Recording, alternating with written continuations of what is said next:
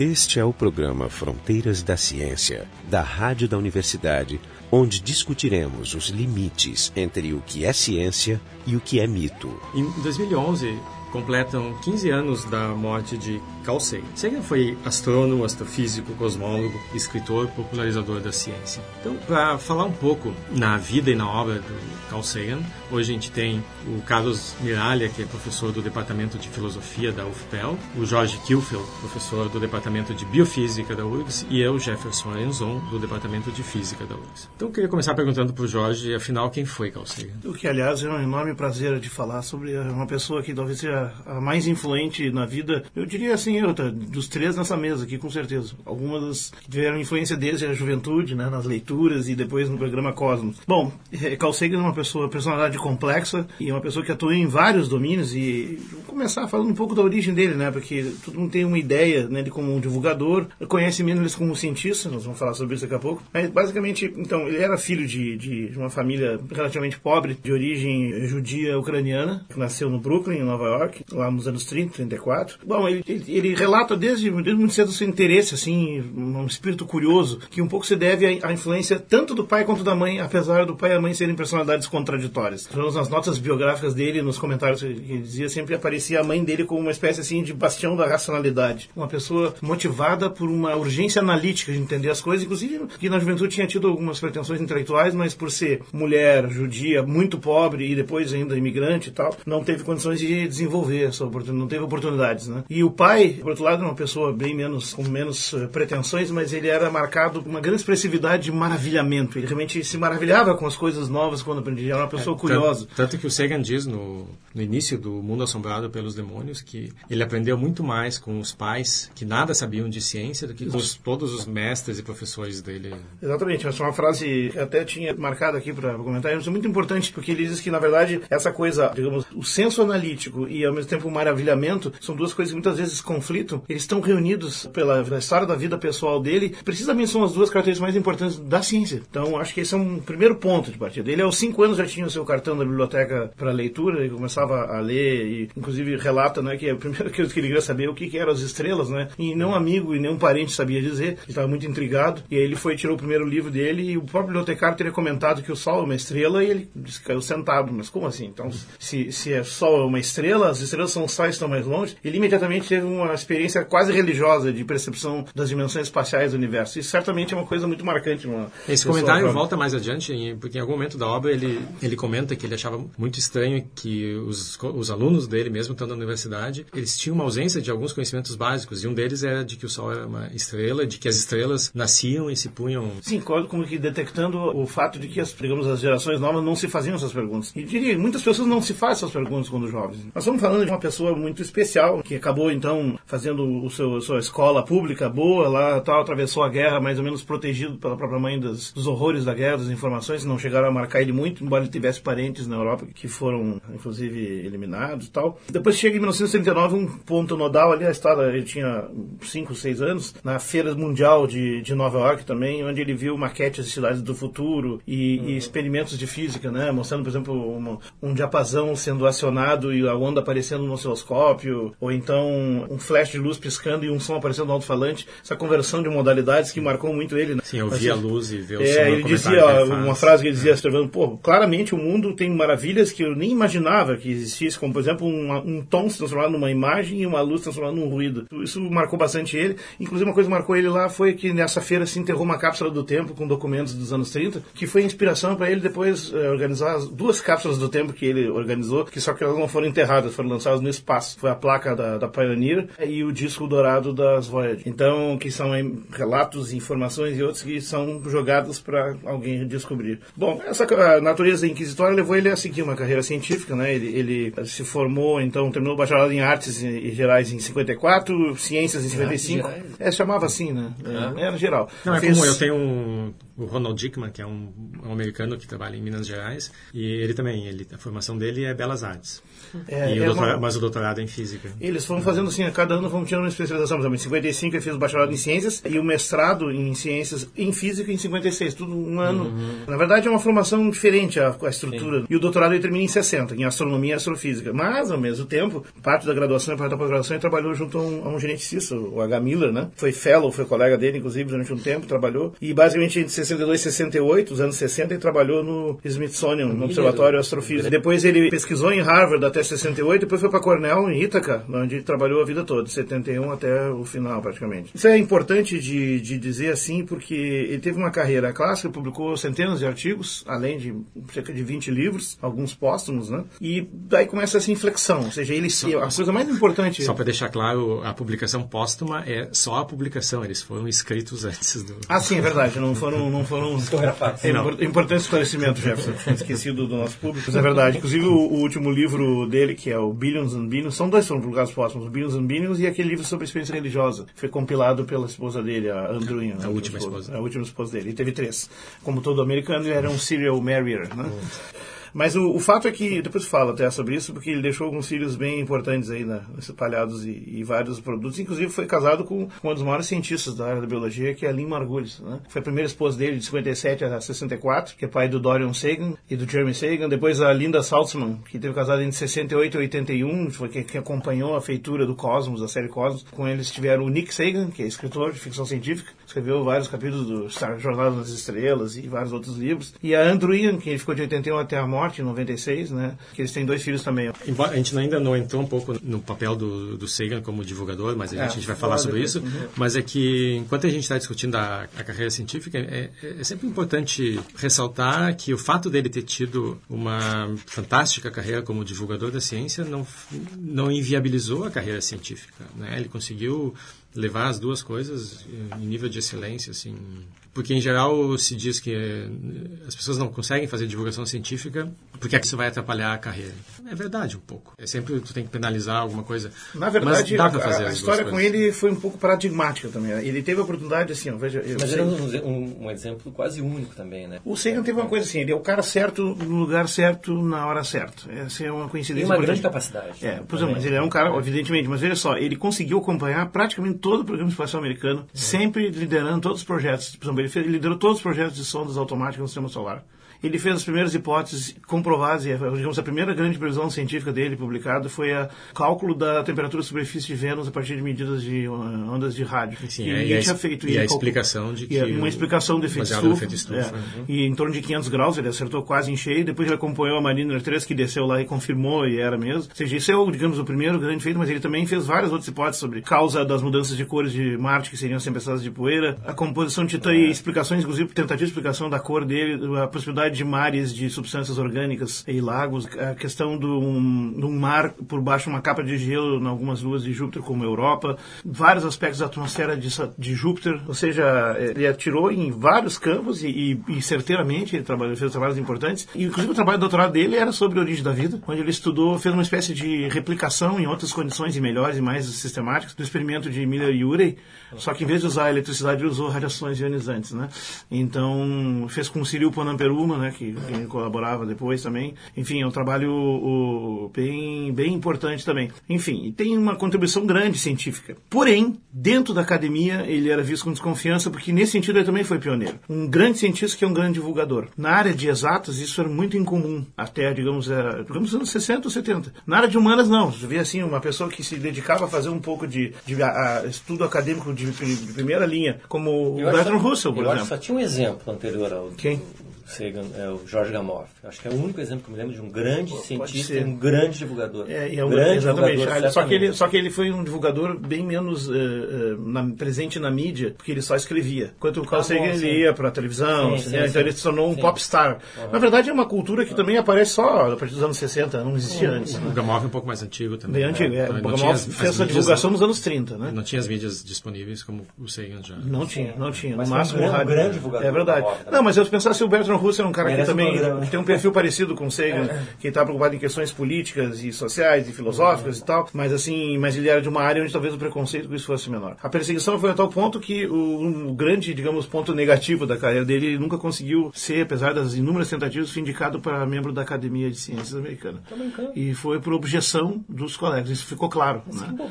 É, ou seja, eles acharam, não, esse cara não tem o perfil, porque, enfim, ele tinha inimigos. E um pouco eles vão, vou ter a coisa da inveja e tal, claro, inveja, mas certamente tem o, o, preconceito. E aí eu acho que tem, tem a ver com o que tu comentaste antes. É possível seguir uma, fazer uma boa carreira científica ao mesmo tempo que tu faz um trabalho de divulgação decente. A questão é que nem todo mundo gosta uh, de personalidades polifacetadas. É como se esperasse que, que as pessoas tivessem monotemáticas. Eu só faço uma coisa bem, o resto eu não faço. É. E bem, não é assim que o mundo não, funciona. A gente, vê, a gente vê expressões de preconceito com, com vários colegas que, que fazem divulgação. Exato. Né, principalmente aqui no Brasil a motivação, no fundo, no fundo, me parece ser... Esse cara consegue fazer mais coisas do que eu, melhor, talvez. É um pouco de ciúmes. Tem isso. Aliás, tu vê, o Brasil, nós estamos nessa fase que estávamos nos anos 60 70, lá, do preconceito. Eu acho que nós estamos chegando agora nisso, mas ao mesmo tempo já existe uma pequena cultura da popularização científica, já existe reconhecimento de, por exemplo, o, o currículo Lattes tem um espaço para tu colocar as atividades, é, existem editais de financiamento. Aqui a Universidade Federal do Rio Grande do Sul, a primeira federal do país, tem um sistema de bolsas exclusivo para a popularização da ciência, inclusive eu tenho um bolsista. A gente tem várias, várias é atividades de, não é, é, é, além da extensão, tá. seria uma extensão científica. Então, esse é o Fronteiras da Ciência. Hoje a gente está falando sobre a vida e obra do Carl Sagan. Esse programa ele vai estar disponível, bem como os nossos programas mais antigos, na página do programa, que é frontdaciencia.urgs.br, URGS com F. Então, a gente já tratou um pouco da, da parte científica da, da obra do, do Sagan. E, e, como a gente, já estava falando da, de, dessa questão da divulgação científica, a gente podia olhar com um pouquinho mais de cuidado o legado dele para a divulgação, divulgação científica. Eu poderia fazer um comentário, assim, só não queria deixar de passar, assim, é, aproveitar a oportunidade para transmitir minha experiência de vida, assim, que eu acho que também todos, todos que estão aqui passaram por, por essa experiência. Eu estava me lembrando agora de uma, da, da primeira frase do maior, da obra mais importante, né, uma compilação, na verdade, de trabalhos de um filósofo grego chamado Aristóteles, a sua principal obra mais conhecida, chamada Metafísica. Essa obra tem uma a primeira frase que eu confesso a vocês assim que eu levei, no fundo, décadas. Precisei de uns 20 anos para entender a importância dela. E a, prim a, primeira vez que eu li assim, depois recomendado na minha formação de professor de filosofia, no curso de filosofia. E aí curioso foi ver essa frase e ela diz simplesmente o seguinte assim, a primeira frase da metafísica: todo homem deseja, ou toda a humanidade deseja o conhecimento. Eu achei a coisa mais assim. Pura, por natureza boba, conhecer. É. Boba, exato. Todo homem, por natureza, deseja, deseja o conhecimento, ou, ou, deseja o entendimento. Prova o prazer dado pelos sentidos e também pelo conhecimento. Isso, etc. etc, Essa é a segunda frase. Assim, e na verdade, isso tem, o que o que está por trás disso? Assim, a ideia de que é, o conhecimento não é também um, um capricho de curiosidade. Isso tem a ver com a própria excelência do humano. Assim, o que caracteriza o humano é essa inquietação sobre o mundo e tentar entender como o mundo é. Por que essa ponte assim? Porque eu, eu acho que o Sagan é o cara, o exemplo assim do século XX que melhor apresenta esse tipo de satisfação, assim, ou então esse tipo de busca por essa satisfação, pelo, pelo conhecimento, para como vale a pena e como isso nos engrandece enquanto enquanto criaturas humanas, quando a gente consegue satisfazer esse tipo de inquietação. Chama atenção assim, então para um ponto que para mim foi um diferencial assim na minha na, na minha na minha vida, né, anterior, assim, na minha adolescência, de um livro que eu acho que até hoje continua sendo um dos melhores exemplares assim de uma de uma história natural, uma história que fala sobre é, as origens do universo e da e de todas todos os matizes que a gente pode encontrar assim no, no nosso planeta, a evolução da, da, da, surgimento da vida, a evolução das espécies, que é, acho que continua sendo um dos melhores exemplares de história natural, talvez um ou outro venha aparecer, talvez só mais um que é feito por dois autores que, que fizeram Terra Rara, que eu acho que também um grande exemplo. E Brownlee. Isso, isso assim, que é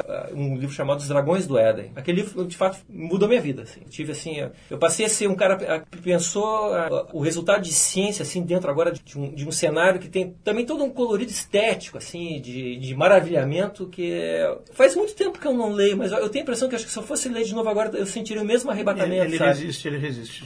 Aliás, mudou a minha vida é. também.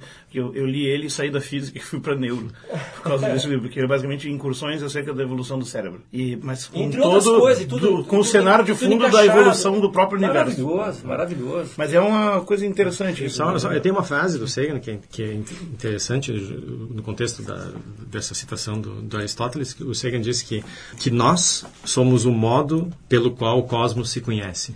É bonito também. É, essa, essa mistura de é essa visão poética que, o, que o Sagan tinha do universo, ela também ela não não está só no, nos Dragões do Éden, mas está em toda em toda essa obra. Basicamente o Sagan fazia era mostrar uma coisa que a gente é acusados de não ter. Ele mostra o lado entre aspas espiritual da, da ciência. É, né? Ele, o cientista o lado espiritual do humano. O cientista é. é um ser humano, ele não é menos espiritualizado do que, que as outras pessoas por ser realista ou por ser naturalista. É, Isso... A espiritualidade vai desembocar em outra coisa. Não, ele, não, pode, ser, ele é. pode, ser, bem passional fazendo ciência, muito claro. passional. Essa expressão espiritualidade tem que ser analisada com cuidado, né? porque, na verdade, todo ser humano é, por definição, espiritual. A questão é se tu acredita que há espíritos ou não. E isso muda o tipo de espiritualidade ou a base, digamos, de, de, de enganche dele, né? onde ele vai se apoiar. Mas vamos falar um pouquinho, talvez, na, na principal obra de divulgação Mas do deixa, Deixa eu dizer uma coisa que ele falou assim, por que, que isso foi tão influente e mudou? Por exemplo, por que, que Cosmos marcou todos nós aqui. E depois, na esteira disso, os Dragões Velhos veio mudar a vida de vários é, de nós. Verdade, os Dragões Velhos eu li antes do, de Cosmos. Já estava preparado para aparecer o Cosmos. Eu li a Civilização eu, Cósmica antes. Eu, eu também, é. é. Mas assim, ó, mas deixa eu fazer essa correção. A gente foi influenciado por ele porque ele foi por um meio que atingiu gente no mundo inteiro, que é pela televisão, e com isso ele atingiu mais de meio milhão de pessoas. Isso é sabido que o Cosmos foi, por exemplo, pela PBS, que é a BBC americana, é a rede uhum. pública de, de difusão televisiva, que faz trabalhos mais elaborados e tal. E ele chegou é nessa. Ele chegou ao grande público, exato. É. Ele chegou ao grande público, que é uma outra coisa surpreendente, né? mas não, não, não, é surpreendente, na verdade não seria diferente. A mesa tinha produzido antes a Escalada do Homem do Jacob Bronowski, isso, que é outro cara muito isso, importante muito também, legal. foi muito influente. E ele, na verdade, ele copiou o modelo, foi a inspiração. Mas o Cosmos, ele chegou a todo mundo, chegou aqui no Brasil e conseguiu fazer influências aqui. Ou seja, uma pessoa apesar, pode ser. Apesar do horário escolhido para ah, Sim, que era transmissão. Algo como sexta, meia-noite ou sábado às três da manhã. Passava, acho que depois, depois do Fantástico, do domingo tarde é, da noite. Depois foi para sábado de manhã. E tinha uma reprise de madrugada, é. cedo. Mas acho que a primeira mas, vez foi no horário nobre. Mas isso é importante de dizer, veja, pessoas influentes, a gente fala dele como se fosse uma, uma maior personalidade, de fato para nós ela é, mas assim, eu não tenho dúvida que deve ter muitos outros professores tão bons ou melhores do que ele, mas que estavam restritos, até pelos meios que usavam, às suas turmas, a, aos seus alunos, ou ao seu, à sua cidade, ao seu pequeno universo. Então, isso não é um, um, uma diminuição do mérito dos segredos, na verdade mostra que usar bem ferramentas como disponíveis pode dar um diferencial e atingir um público maior e é, fazer um. Sobre usar oportunidades. Exatamente. É. Então, é uma coisa que tem que ser saudade. Eu acho que nós estamos saudando isso. A boa divulgação científica, feita por pessoas extremamente capazes, que souberam usar bem as ferramentas da sua época e bem usadas. Então, eu acho que ainda estamos em busca de formas de como fazer isso. Há vários tentadores, tentativas de seguidores de Sagan, tem vários divulgadores aí que estão pensando. Tem até um prêmio, uma medalha com o nome dele, inclusive uma ele, medalha. Ele, ele, deveria ser também um hábil político, assim, porque eu acho que para conseguir convencer uma, uma grande. Ele era uma, muito convincente. Grande, é, então, ele é muito convincente, ele conseguiu. Bem, muito bem relacionado. A coisa né? mais notável que ele fez em termos de convencimento, é, que eu acho, foi que ele, ele conseguiu convencer a revista Science a publicar artigos de SET, de busca de inteligência extraterrestre, né, organizando um abaixo-assinado com 70 cientistas, entre eles 7 Nobéis. Isso hum, ninguém claro, conseguiu fazer claro. depois disso, e, e, até hoje ninguém entende como ele conseguiu, porque hoje em dia é ser considerado uma afronta e não dá bola, mas ele conseguiu. E durante alguns artigos foram publicados, ou seja, ele venceu o preconceito. Isso numa época que a área ainda não era considerada uhum. muito respeitável, e de fato ela deixou de ser de novo. Né? Ela realmente, com a morte dele, ela passou de novo a ser uma área, digamos, muito criticada. Hoje a astrobiologia se ocupa muito pouco dessa temática ali, a astrobiologia está preocupada em micro-organismos no sistema solar e alhures. Né?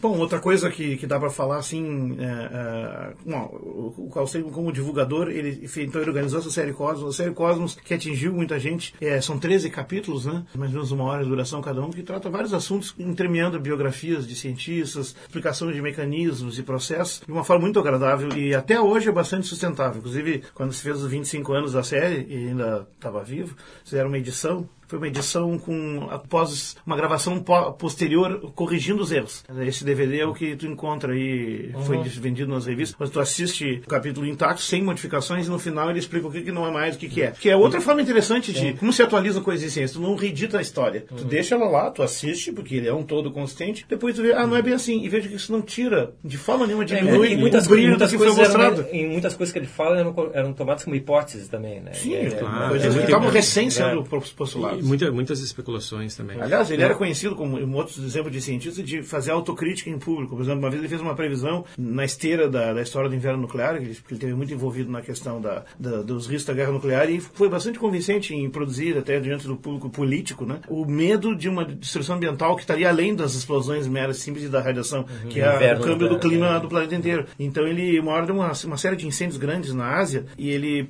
supôs que aquela aquela aquela quantidade de fumaça continuasse tanto ia eh, chegar a nível estratosférico, ia modificar o clima lá de forma bastante dramática, ia cair 4, 6 graus e tal. E isso não, não foi assim que aconteceu. Ele depois então no, num dos livros, acho que no Billions and Billions, ele ou na Monossolado do Demônios, ele admite eu estava errado. Então isso é uma das características do cientista. Os cientistas erram. Aliás, o trabalho é isso, é postular coisas. E alguns admitem. É. Não, alguns poucos admitem. É, é exatamente. Mas é, ele pelo menos tentou. Né? Os que precisam, né, Jorge? No nosso caso, que a gente não erra nunca. Inerrantes. Tem algumas e... coisas curiosas, assim, que, que, acho que vale a pena registrar. O Sagan, ele virou também uma, uma unidade de medida. É, é, então, um Sagan, um Sagan significa pelo menos 4 bilhões. De qualquer, de, de qualquer coisa. É. Porque ele tem essa expressão, mas é. bilhões no plural significa pelo menos 2. Então, se é bilhões e bilhões, significa 2 vezes 2. 2 vezes 2, ou 2 mais 2, que é pelo menos 4. Então, qualquer coisa acima de 4 bilhões pode ser chamado de. Aquele filme de um do Monty Python. Eu gostaria de receber um, um Sagan de, de, dólares. Tem um filme do Monty Python. De reais também. Um filme do Monty Python, sentido da vida, que eles fazem uma sátira dessa, do Sagan. Ele sai de dentro de uma geladeira e fica falando dos bilhões e bilhões de sóis. Essa, essa expressão, bilhões e bilhões, tem uma história também. Ah, por que, que ele falava de forma tão marcada? Porque ele era um orador uh, bastante talentoso e veja, nos anos 70, 80, nessa época ainda, digamos, os valores numéricos que as pessoas na mídia estavam acostumadas a lidar não eram os bilhões, eram os milhões no máximo. Eram milhares e milhões. Tudo com M. A palavra bilhão, dita muito rápido e descuidadamente, soa como um milhão, se tu não enfatiza. E naquela época não tinha dívidas de bilhões de dólares. Hoje, agora já são de trilhões e até quatrilhões, né? Mas isso foi a evolução da economia. Tanto que as pessoas ricas eram os milionários. Eram né? milionários, não existia bilionário. Agora nós estamos em trilionários. Ainda não temos trilionários, mas logo teremos. Mas o fato é que ele enfatizava exatamente para deixar bem claro que não está falando de milhões, falando de bilhões. Como divulgador, ele acabou envolvido também nos, nos debates públicos, era convidado a debater várias coisas. E, e que, como, por exemplo, acabou se envolvendo no debate do, do inverno nuclear, que fez esse papel que a gente mencionou antes. Esse é Fronteiras da Ciência, hoje falando sobre a vida do Carl Sagan. Vocês vão encontrar o material sobre esse programa nos nossos cadernos de estudos no frontodaciencia.urgs.br. A gente está já se aproximando do, do final do programa, então a gente já falou sobre o, o Carl Sagan como cientista e como divulgador científico. Falta o lado, o lado cético, que nem sempre é lembrado. O Carl Sagan ele foi importante em uma série de desmantelamentos de pseudociências, inclusive na, na elaboração de um kit de sobrevivência contra, contra as bobageiras, contra bobagens pseudocientíficas. Né? Kit, é. Que é um clássico até, até hoje. E ele meio, não é muito claro, mas ele é bom. Ele é bom. Não, ele teve envolvido em vários casos, né? O caso do, do, do casal aquele, o Barney e a esposa dele foram abduzidos, que ele ficou, digamos, desmistificou o caso e debateu publicamente. Ele também enfrentou o Emanuel Velikovsky, que aí é uma pseudociência da colisão dos mundos e tal, que vem a partir de uma pessoa que com uma base mais ou menos científica, porque ele não era exatamente um, um, um charlatão completo. Mas o, o, a contribuição mais importante do Carl Sagan, e faz todo sentido na medida que ele foi um popularizador da, da SET, da exobiologia, fundador até da área. Aliás, ele escreveu um livro junto com Joseph Klowski, que é Vida Inteligente do Universo, que é, digamos, o livro fundador dessa disciplina e até hoje, digamos, o único livro texto que combate todos os, con os conceitos lá. O Carl Sagan foi importante também na desmistificação dos OVNIs, ou UFOs, porque nos anos 60 isso ainda era um tema, estava iniciando e ainda se podia dar o luxo de ter algumas dúvidas. As informações eram escassas. Ah, vale dizer, e nem todo mundo sabe, que o Carl Sagan participou do projeto do Livro Azul. Ele era membro ad hoc do comitê nas Forças Armadas do Livro Azul, que concluiu que, por ajuda dele, conseguiu inserir essa frase lá, que esse relatório é ruim porque ele está faltando uma base científica para o método de sistematização da informação. Aí o próprio das Forças Armadas fizeram um segundo comitê, liderado pelo Condon, né, o Edward Condon, que é o Condon, o Comitê Condon, que fez eh, em 66 e 68, dois anos depois então, fez um outro relatório, mas a conclusão deles não tinha muito a ver se existiam ou não OVNIs, eles estavam preocupados se os OVNIs, seja lá o que forem, representavam um risco à segurança nacional. Mas o Sagan continuou nesse trabalho de percebendo, entendendo melhor como é que funcionava essa coisa, a filosofia e o funcionamento da ufologia. Inclusive, ele dizia que estava se transformando numa nova religião e acertou em cheio, porque é o que é hoje. Ele organizou um debate público que, inclusive, o Edward Condon foi contra, mas foi derrotado, em 1969, sobre os OVNIs. Foi até hoje o único encontro científico com, com cientistas e defensores, inclusive da área científica dos OVNIs, o Jacques Vallée, o Alan Hynek, que, é, que inclusive começou como astrofísico e terminou como ufólogo. Botou todo mundo junto para debater, dando os dois lados da questão. E isso foi publicado em 1972 pela American Association pelo Advancement of Science, né, a SBPC americana, que é o único livro científico sobre OVNIs que existe até hoje. Não precisa outro. Tá tudo lá e tá morto, tá morto o gato. Eu acho que essa é uma contribuição muito importante, porque a partir dali, né, ou seja, a partir dos anos 70 em diante, não houve grandes novidades. Os próprios ufólogos não se esforçaram em rebater o que estava posto ali, não trouxeram mais rigor à área, não trouxeram provas mais contundentes. Pelo contrário, foram tornando cada vez mais flexíveis as suas uh, evidências. Nós já discutimos em vários programas aqui, a ponto que hoje eles já estão na ala mais soft, né, de todas elas, que ela basicamente é um culto a alguma coisa que vem lá de cima, que é superior a nós e que pode nos proteger de nós mesmos, eventualmente nos salvar. Que é muito semelhante a muitas religiões. Uma coisa que eu acho que incomodava bastante ele também era a astrologia. E eu me lembro que, eu acho que no, no, no não sei qual episódio do Cosmos ele faz uma crítica assim, desqualifica explicitamente a astrologia. Não me lembro qual deles, mas uhum. também sempre foi uma preocupação para ele. No Cosmos então, ele faz vários comentários é, bem legais. Dos gêmeos. E também no Cosmos tem talvez uma das frases mais citadas do, do Carl Sagan, que é toda alegação extraordinária, ela requer evidências extraordinárias também. Coisa que não é normalmente. Essa frase lembrada. é o chamado standard uh, de, de, ou padrão de, de Sagan, também chamado de navalha de Sagan. Na verdade, é uma frase dita por muitos, a origem dela é uma frase muito parecida do Laplace, lá nos anos, no século XVIII. Mas, uh, mas é um grande critério, ele popularizou essa ideia. Vale dizer, então, que uma das, existem muitas homenagens póstumas, portanto, na verdade, ao, ao Na verdade, isso lembra a frase, e agora não lembro exatamente na formulação, mas a crítica que Hume faz aos milagres. Eu acho que é, é, eu, acho, eu acho que a origem é, eu acho que a origem é, é, Hume. É, a verdade, a origem está traçada aqui, na, na, pelo menos nas fontes que eu li, a aula então, Seria milagroso se a, se a afirmação ela fosse, se fosse mais milagrosa que a afirmação fosse falsa, então, então acredito num milagre. Bom, mas de qualquer maneira, eu quero dizer assim, ó, que é, qual seria... Mas às vezes podem ser independentes, né? O cara pensa a mesma coisa. Não, a né? ideia é, é, muito boa e, e... e... talvez o Seigo não tenha lido nem Laplace, nem Hume, nem nada, pensou não, isso. eu acho que ele estava respondendo às demandas do debate. Bom, existem muitas homenagens póstumas ao, ao inclusive no final do filme Contato, que é baseado no romance dele, tem uma homenagem a ele, mas ele não viu o final desse filme, não viu a edição final. Tem o... Ele não viu, sei, né? Ele estava acompanhando, mas ele morreu, morreu no meio no do meio filme. Do... Uh, também o, morreu no meio da missão uh, Pathfinder, da Marte, aquele com o pequeno robô aquele, uh, e o local do pouso dessa essa nave se chama Memorial Carl Sagan, né, até hoje, inclusive no, no Jornal das Estrelas, na última série, eles descem lá e, e visitam e fazem uma homenagem ao Carl Sagan. Uhum. E esse capítulo foi escrito pelo filho dele, Nick. Uhum. Né? Lá em Ítaca tem a Planet Walk, Sagan Planet Walk, que é uma, uma reprodução do sistema solar em escala, que tu pode caminhar, tem uns 2, 3 quilômetros, e vem os planetas, é bem, bem educativo, bem interessante. Tem um asteroide nomeado em nome dele, 2709. Enfim, tem vários prêmios, três medalhas, pelo menos, é, são dadas por, é, duas da Associação Americana de Astronomia e uma uh, do Conselho para da Sociedade basicamente a medalha presidencial de entendimento público da ciência, que é a Carl Sagan Award, né? E tem várias outras homenagens, mas é uma das mais legais, enfim, que é colocado mais recentemente, que foi criado em 2009 o Dia Anual Carl Sagan,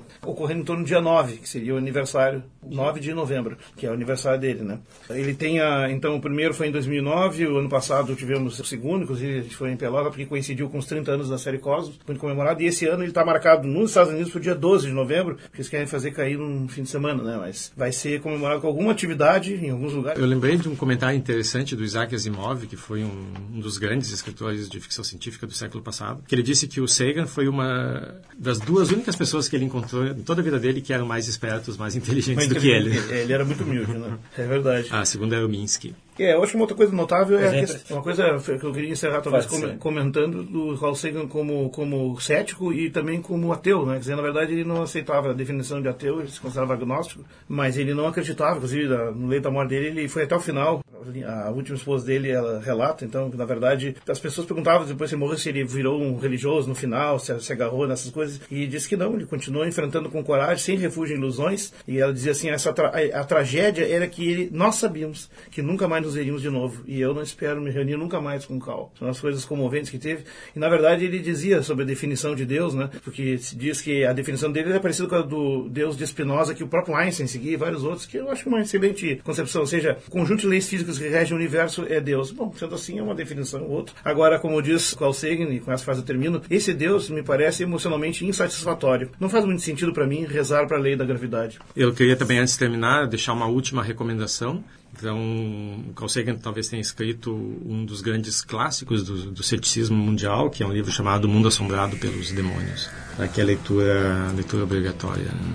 Esse foi o Fronteiras da Ciência. Hoje a gente falou sobre a vida e obra de Carl Sagan.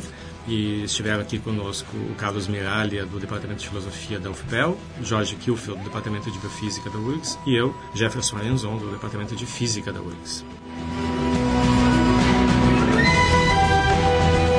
Programa Fronteiras da Ciência é um projeto do Instituto de Física da URGS, técnica de Gilson de Césaro e direção técnica de Francisco Guazelli.